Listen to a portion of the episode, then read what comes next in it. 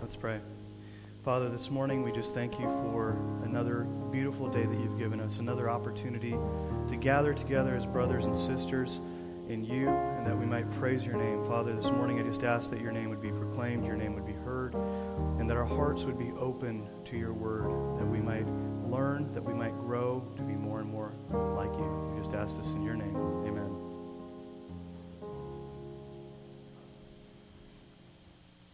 Well, good morning, everyone. How's everybody doing this morning? Good. It's great to be out here with you guys again. I always look forward to being out here and enjoying your welcoming faces and your kind words. It's always a blessing. Uh, this morning, uh, we're just going to walk through our passage this morning a little bit. Um, and we're basically, there's one big overarching theme we're going to look at. We're going to look at two ways to interpret part of the text. Then I'm going to leave you with three simple takeaways from it. Um, so let's turn to Romans 8, verses 1 through 8. And let's read the text for today. Romans 8, verses 1 through 8. Excuse me. There is therefore now no condemnation for those who are in Christ Jesus. For the law of the Spirit of life has set you free in Christ Jesus from the law of sin and death. For God has done what the law, weakened by the flesh, could not do by sending his own Son in the likeness of sinful flesh. And for sin, he condemned sin in the flesh, in order that the righteous requirement of the law might be fulfilled in us, who walk not according to the flesh, but according to the Spirit.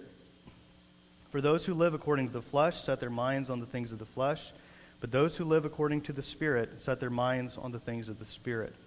For to set the mind on the flesh is death, but to set the mind on the Spirit is life and peace.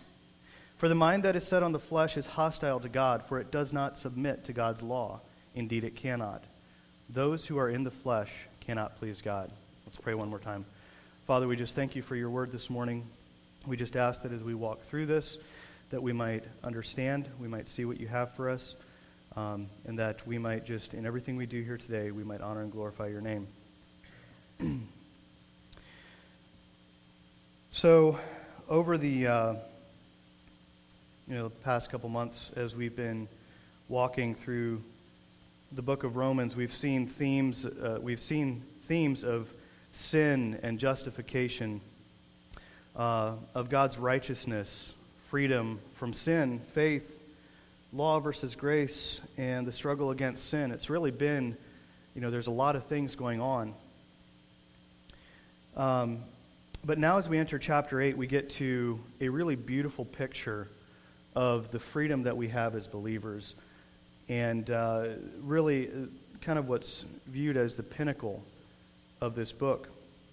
And according to what we've heard, we know that we are fallen by our very nature. We're born into Adam in a sinful state. God, righteous and just, provided a moral law just as a small glimmer, just as a taste of his righteousness. But even that we can't keep.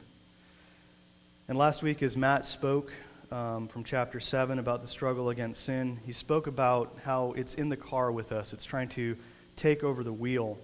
Um, and he also spoke about the law and its inability to save us. Instead, it serves as a diagnostic, revealing our sinful shortcomings. But here in this chapter, Paul begins with a very emphatic declaration There is therefore now no condemnation for those who are in Christ Jesus. And that's like a, just like a breath of fresh air after what we come out of in chapter 7 with the struggle against sin.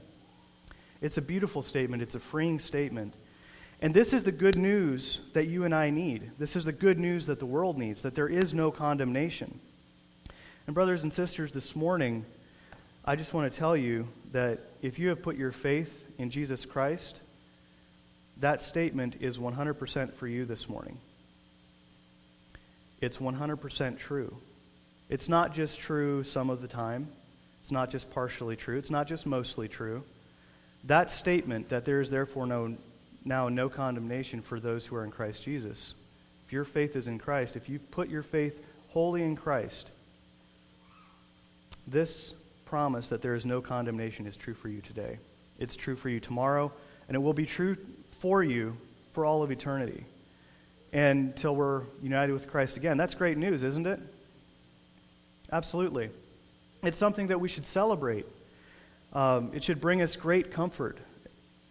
It should evoke joy.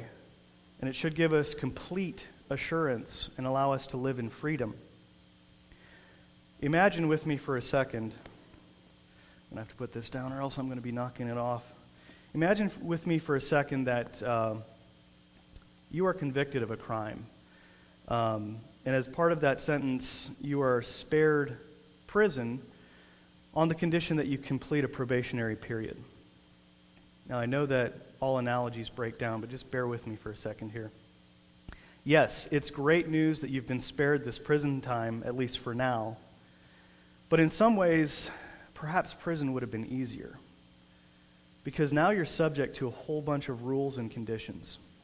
Rules that go above and beyond what everyone else around you really might be required to follow.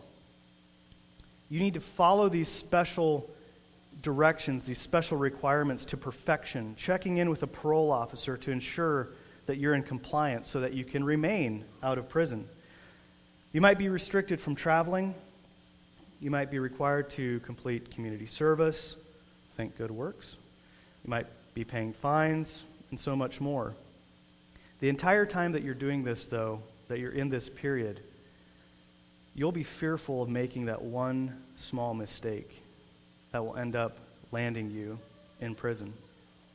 Despite your best effort, just one oversight, one little mistake could end up condemning you.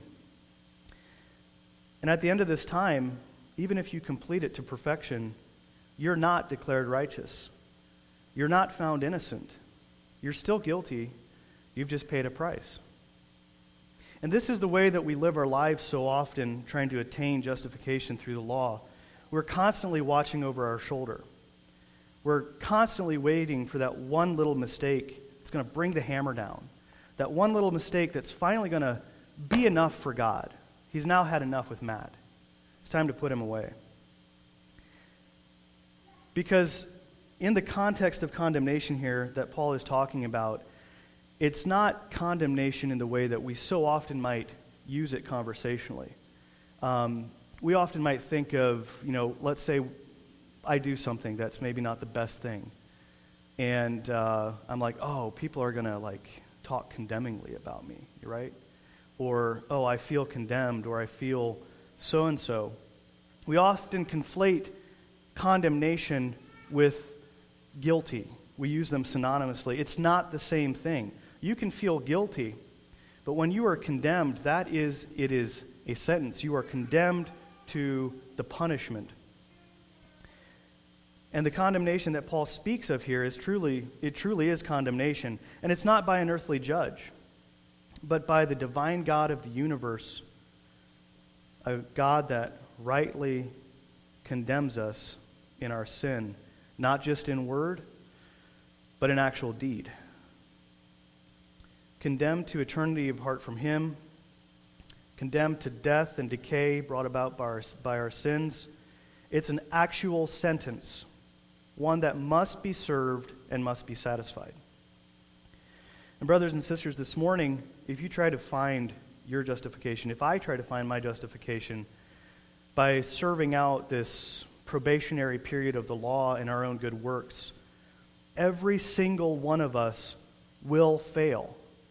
There is zero chance that any one of us will be able to keep even that small glimmer of God's perfection that we see in the moral law. And in the end, there is no chance that we can escape his judgment. And I can tell you, that judgment is a whole lot worse than any earthly prison. And so that's why when we hear no condemnation, it's big news. It's really, really big news. There's no earthly cons- comparison to this. No sentence that we can escape here on earth can begin to measure up to what these words represent. And in Christ Jesus, we have been set free from condemnation. Despite our own struggle against flesh and sin, we now stand justified. A justification, yes, that's imputed by another, but nevertheless we are legally declared righteous. Not just that we've paid a price, but we are declared righteous if we are in Christ, Christ Jesus. Excuse me.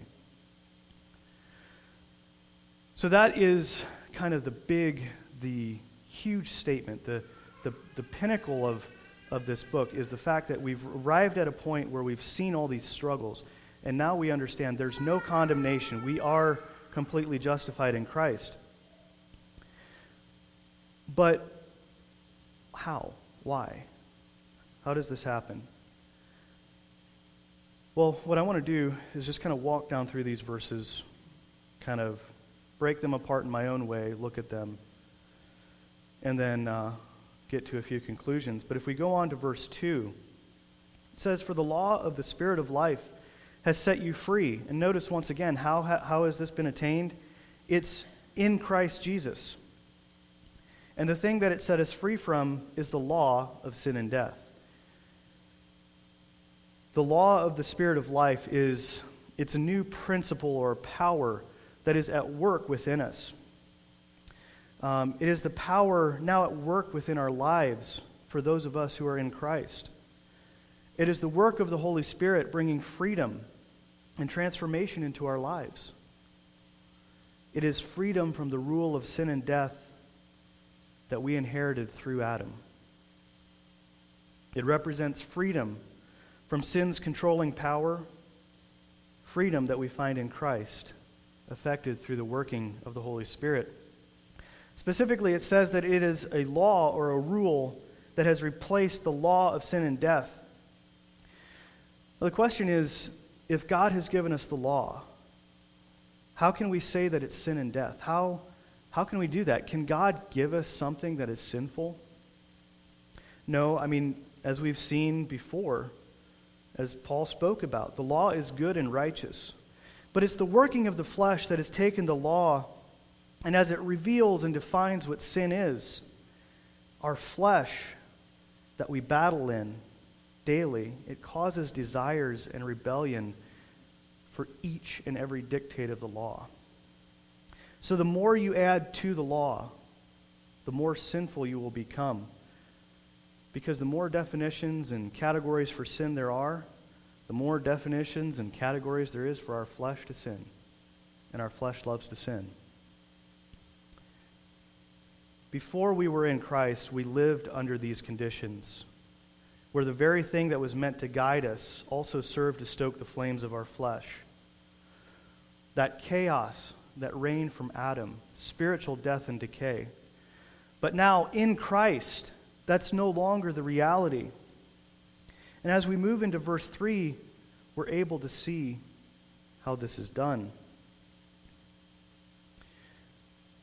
The first part is that for God has done what the law, weakened by the flesh, could not do. And that, of course, is referring to our justification. And I know this has already been covered in Romans quite a bit, so I won't focus on it too much. But it is central to all of this. Once again, the law could define or reveal our sin, but it could not save us. Only God can do that. And the method that he chose, we see in the second part of verse 3 by sending his son in the likeness of sinful flesh. And for sin, he condemned sin in the flesh. I'm going to pause here for a second. Uh, notice, excuse me, that the reason we can be justified, the reason that we are out without condemnation, is because Christ came down to earth. He took on flesh. But notice it says, in the likeness of sinful flesh. I don't know how many times I've read this passage throughout my life, and I never really focused in on that part, in the likeness of sinful flesh. And it's very important to note that. And uh, I really enjoyed this quote from R.C. Sproul from his uh, expositional commentary on Romans. He says like this Jesus Christ is like us in all respects except for one. In the incarnation, all that is proper to humanity was given to the human nature of our Redeemer, except for sin. Jesus was born without original sin, Because Jesus was before Adam, the same way that Adam was before the fall. So Jesus is not, in his fleshly form, was not subject to that same law of sin and death that was found in Adam. I never really thought of it that way before. I never thought about how could Jesus come in flesh, and if all flesh inherited a sin nature from Adam, how could that be? I never really thought of that before, but I really like the way that he put that. By coming down to earth, fully God and fully man, yet free from the very sin nature that we were born with, Christ was able to fulfill the righteous requirement of the law, as we see in verse 4. And it was not only by his death that he achieved this, it was not only by his death that sin was defeated, but it could only be done by one that had upheld the law, every single aspect of it. And there was many aspects of that law. One who could perfectly keep it and then in the end be offered as a sacrifice for us.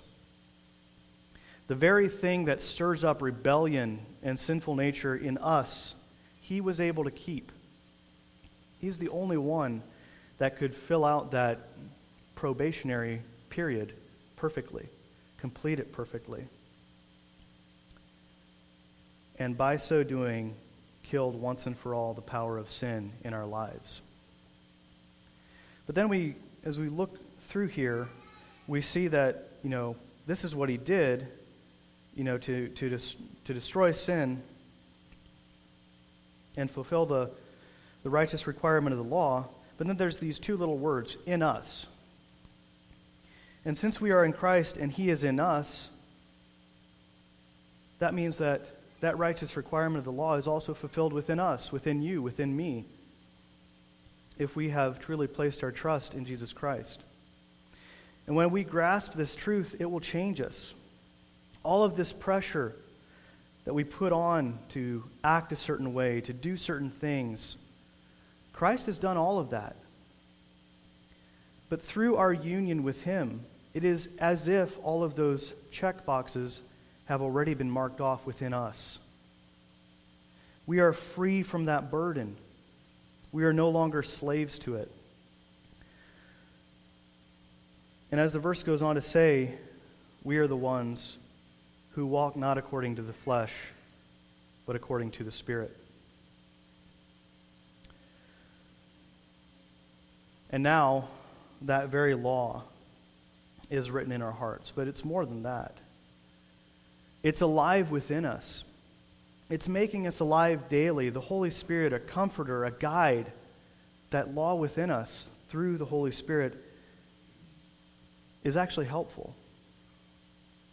Whereas the way that it was before, it, the law was an accuser, a taskmaster. And Paul is going to go on for the next few verses and talk about life in the flesh and life in the spirit. And the way that you understand this section will really help determine whether or not the preceding verses were actually good news. Or if they were just partially true, if they were just some of the same old for you. It says, For those who live according to the flesh set their minds on the things of the flesh. But those who live according to the Spirit set their minds on the things of the Spirit. For to set the mind on the flesh is death, but to set the mind on the Spirit is life and peace. Now, there's a bunch that we can unpack in there. Um, and I have to admit, in many ways, there's a lot of things that I'm sure I don't fully understand. But I'm going to try to do justice to this this morning. Two mindsets flesh or spirit. And in this particular context, in this passage, I always used to think that both of these referred to the Christian. One being a Christian who is doing good, who is checking all the boxes, following all the rules. This, to me, was the mind that was set on the Spirit, that perfect Christian.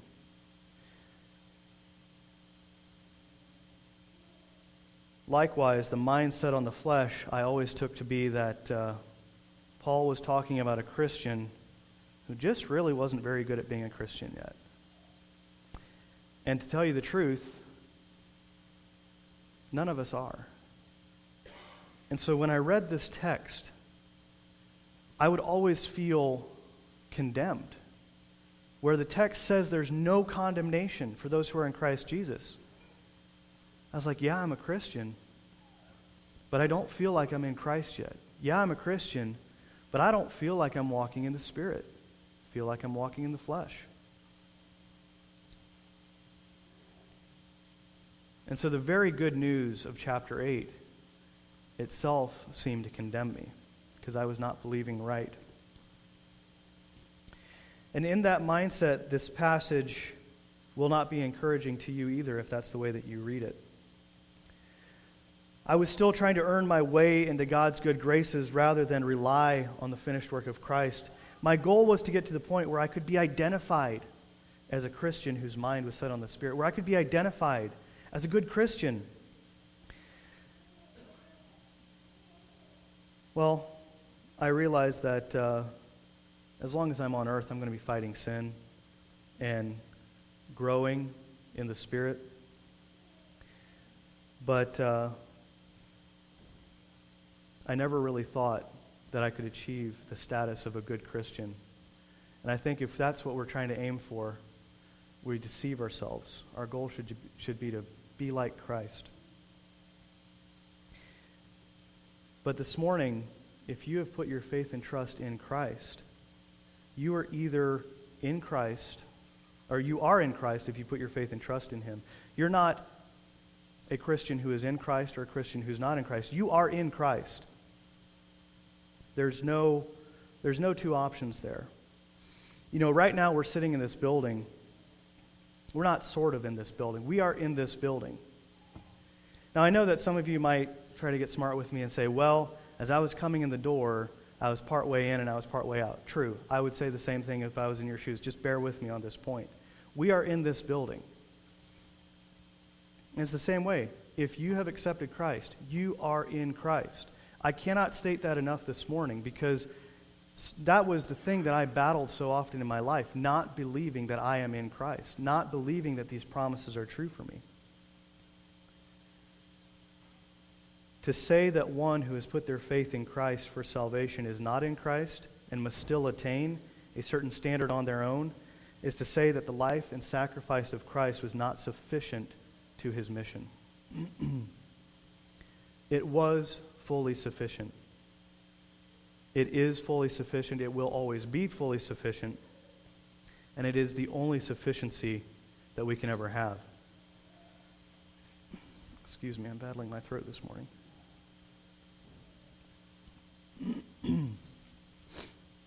If you rightly understand that you are in Christ and your life is fully hid in His, this passage doesn't cause dread anymore. It is the crown jewel of this book, as it should be, because it proclaims freedom. So when this speaks of being in the flesh or being in the spirit, if you have your faith in Christ, you are in Christ, and you are also in the Spirit. And if you doubt that, just wait until you get to verse 9 next week. There's no gray area there. And uh, I was very tempted to steal it from, I believe it's the other Matt next week. But I decided to be nice and not take that away from him. So next week you'll find out that if you are in Christ, you are in the Spirit. Trust me on that. So, what good are these verses that are contrasting the flesh and the spirit? How can we use them today? I believe we can look at these two mindsets, and if we are in Christ, the contrast between the two should fill us with joy. Because in the one, we see the life that we've been delivered from. I want to be clear that we still live in a fallen world. We still have bodies of flesh. So while we are in Christ, fully positionally in Christ, we are still not perfect. It has not been perfected in us. We will still fail, we will still sin. But its power over us, the ability to be a slave master for us, is no longer there. Instead, we will be continuing to grow in the things of the Spirit. Secondly, if you haven't truly put your faith in Christ, these verses can serve as a diagnostic tool. The same way that Matt was saying how the law works as a diagnostic. If you look at the evidence of your life, you can see where you're at. Um, if you haven't put your faith in Christ, the things of the flesh will continue to grow, they will continue to fester, they will continue to just wreak havoc in your life. And it's a sign that you are not in Christ as you should be. The mindset on the flesh, think of all the natural and fleshly desires. Romans 1 29 through 32 says, They were filled with all manner of unrighteousness, evil, covetousness, malice. They are full of envy, murder, strife, deceit, maliciousness. They are gossips, slanderers, haters of God, insolent, haughty, boastful, inventors of evil, disobedient to parents, foolish, faithless, heartless, ruthless. Though they know God's righteous decree that those who practice such things deserve to die, they not only do them, but they get a, give approval to those who practice them. You know, with, as having a, a daughter that um, is uh, at the age where she's very good at challenging me and things, I'm really excited to teach her this, these verses and to point out that inventors of evil is right beside disobedient to parents. Um, it's probably not going to earn me Dad of the Year awards, but who cares? It's a pretty inclusive list. And if it wasn't all inclusive enough, he threw in that inventors of evil. Paul removes all doubt. The mind that is set on these, on these things has an, in, an inevitable end. And in verse C, we see, uh, in verse 6, we see, for the mind set on the flesh is death. This death is a spiritual death, yes, yes, but inevitably it will lead to physical death as well. But the effects of spiritual death and, de- and decay will be marked by chaos and anger, hatred, lack of joy, and so much more in our lives. This mindset that we see in verses 7 and 8 is hostile to God because it doesn't submit. It cannot submit because one who is in the flesh cannot please God. But the mindset on the Spirit is one like we see in Philippians 4 8. Finally, brothers, whatever is true, whatever is honorable, whatever is just, whatever is pure, whatever is lovely, whatever is commendable, if there is any excellence, if there is anything worthy of praise, think about these things.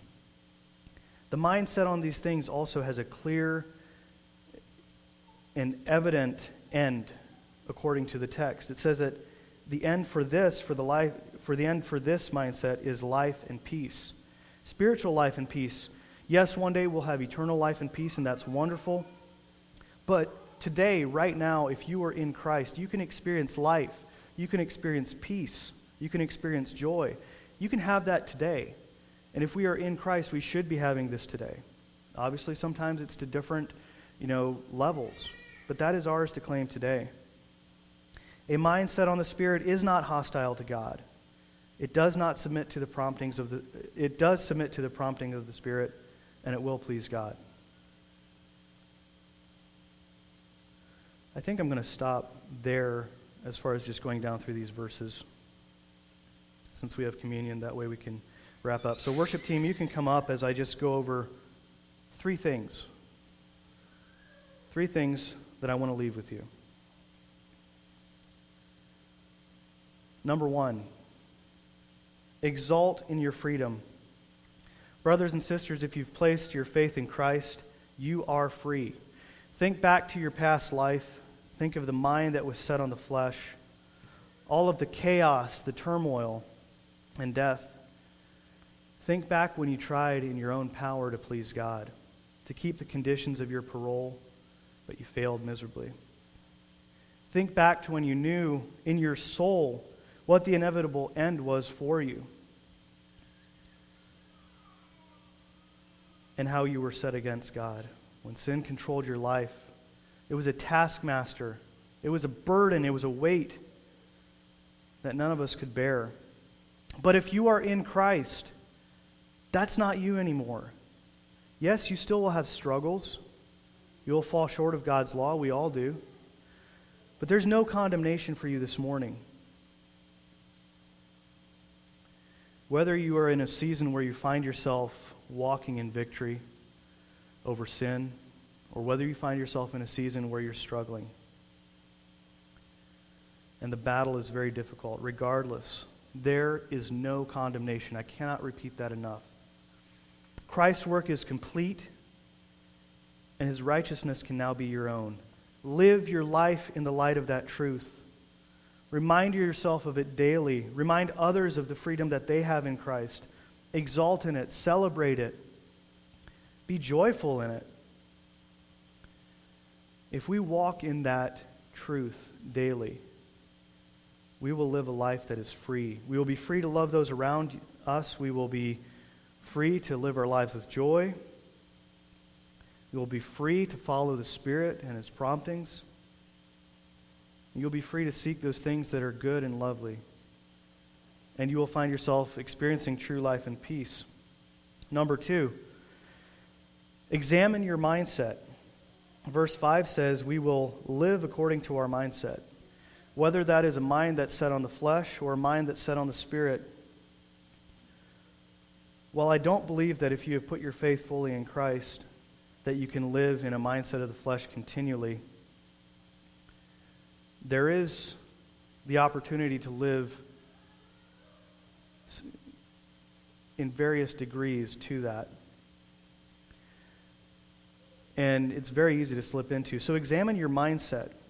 A mindset in the flesh may not always look exactly like the list from Romans 1, it can be more subtle than that. Perhaps your primary focus is making money. Making money is not a bad thing, but greed and loving the treasures of this world are. After all, you're in Christ. This world is not your home. Perhaps your mind is set on having the perfect family, at least from the outside. Well, first of all, good luck.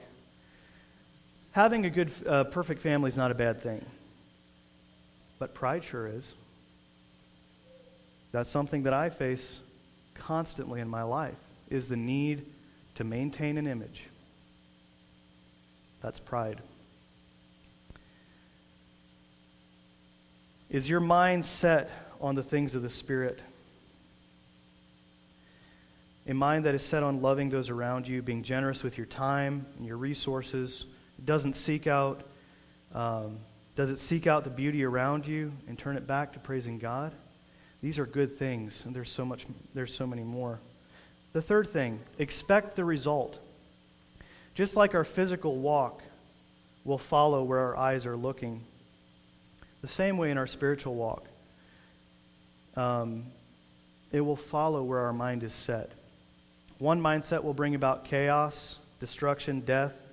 The other will bring about life and peace. If the mind that is set on the flesh is not a picture of your past life and you're still ruled by sin, please put your faith fully in Jesus Christ as your personal Savior. I urge you to. He has paid that full penalty, He has fulfilled the righteous requirement of the law. And he has, he has made a way for you to have peace with God. There is no greater gift than that. But this morning, if you see that the mind set on the flesh is a picture of your past life, but you still find yourself drifting back and forth, be encouraged. That's no longer you. You're fighting a battle, as the song goes, you're fighting a battle that's already been won. And though your struggles may cause you temporal pain and consequence, just know, brothers and sisters, that there are brothers and sisters around you right now that want to help you. They want to come beside you, they want to walk with you, they want to help you to correct your path, to discover freedom in Christ, and get back to where you are fully living in alignment with Him once again, so that you might experience right now, in this moment, in your life, life and peace in the Spirit. This morning we're going to take communion. Um, and as we gather together to remember this victory over sin, the fact that we are no longer under, under condemnation, and that Christ has won this for us, I just want to remind you this communion, it does not save you. But if you are a Christian, there is a tremendous power in coming together around this table. So let's do that this morning with joy in our hearts for the freedom we have through Christ's sacrifice on the cross. Brad, you guys can come up. I believe you're serving communion this morning.